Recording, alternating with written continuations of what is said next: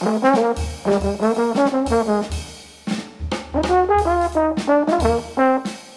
a lot of different ways to provide variety because you can just pick different kinds of tunes or you can figure out different ways to do tunes that people might be familiar with. So, um, something that might be normally played like a ballad, you could play it faster, you could play it with a different kind of groove or, or that sort of thing. So, there's a lot of ways to do it, um, but it is really important to me.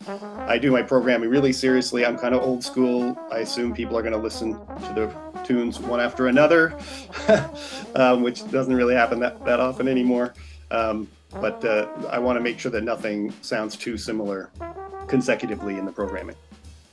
When you recorded Fried Bananas, the Dexter Gordon tune, uh, that's kind of got a, a twist to it.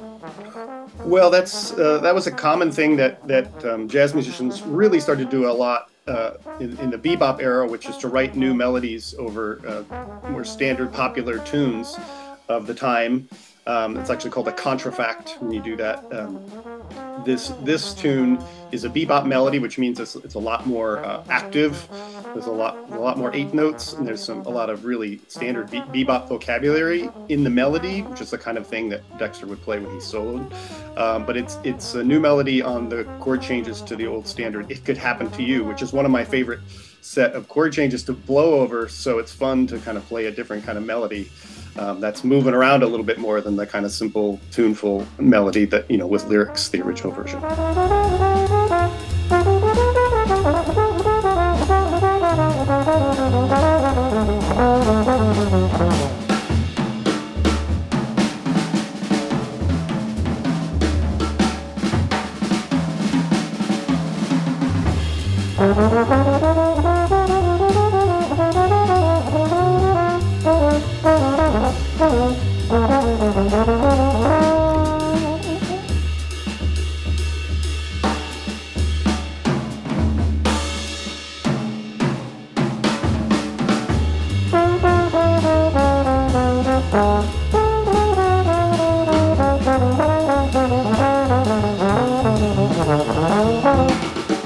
JC, I sense that the players on the project enjoy a challenge. Uh, the Fried Bananas tune, well, that's a new melody written over a standard chord progression. And then you're doing something by Ornette Coleman. Well, Ornette was known for pushing the envelope. One thing is that a lot of people that I like to play with are people that are super versatile. Um, and that means like playing can play very very traditional sort of bebop way and then play things that are that are a little bit more free form uh, a little bit more free from specific harmony or, or tempo. And that's why it's great to play with charlie lincoln and Abinnet Berhanu because they like playing the, the straight ahead swinging stuff as they like the uh, the more uh, loose loose things. And um, and even Ornette Coleman especially from this uh, this original version of this is it's not uh, traditional in terms of the way harmony and form work, but it's still very, very melodic and something that was uh, a very typical aspect of, of Ornette Coleman and the thing that I love about him. And I think we kind of expressed that in this track, and while also kind of having much more of a collective um, approach than we might in a way that we when we're playing more traditional trio, trio style.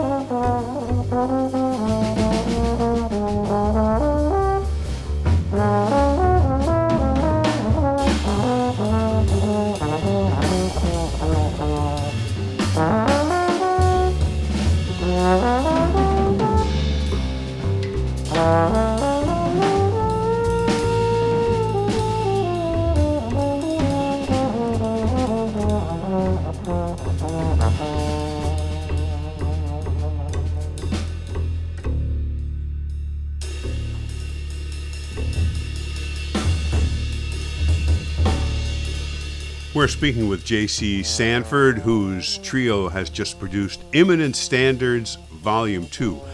Why'd you include a Stevie Wonder song?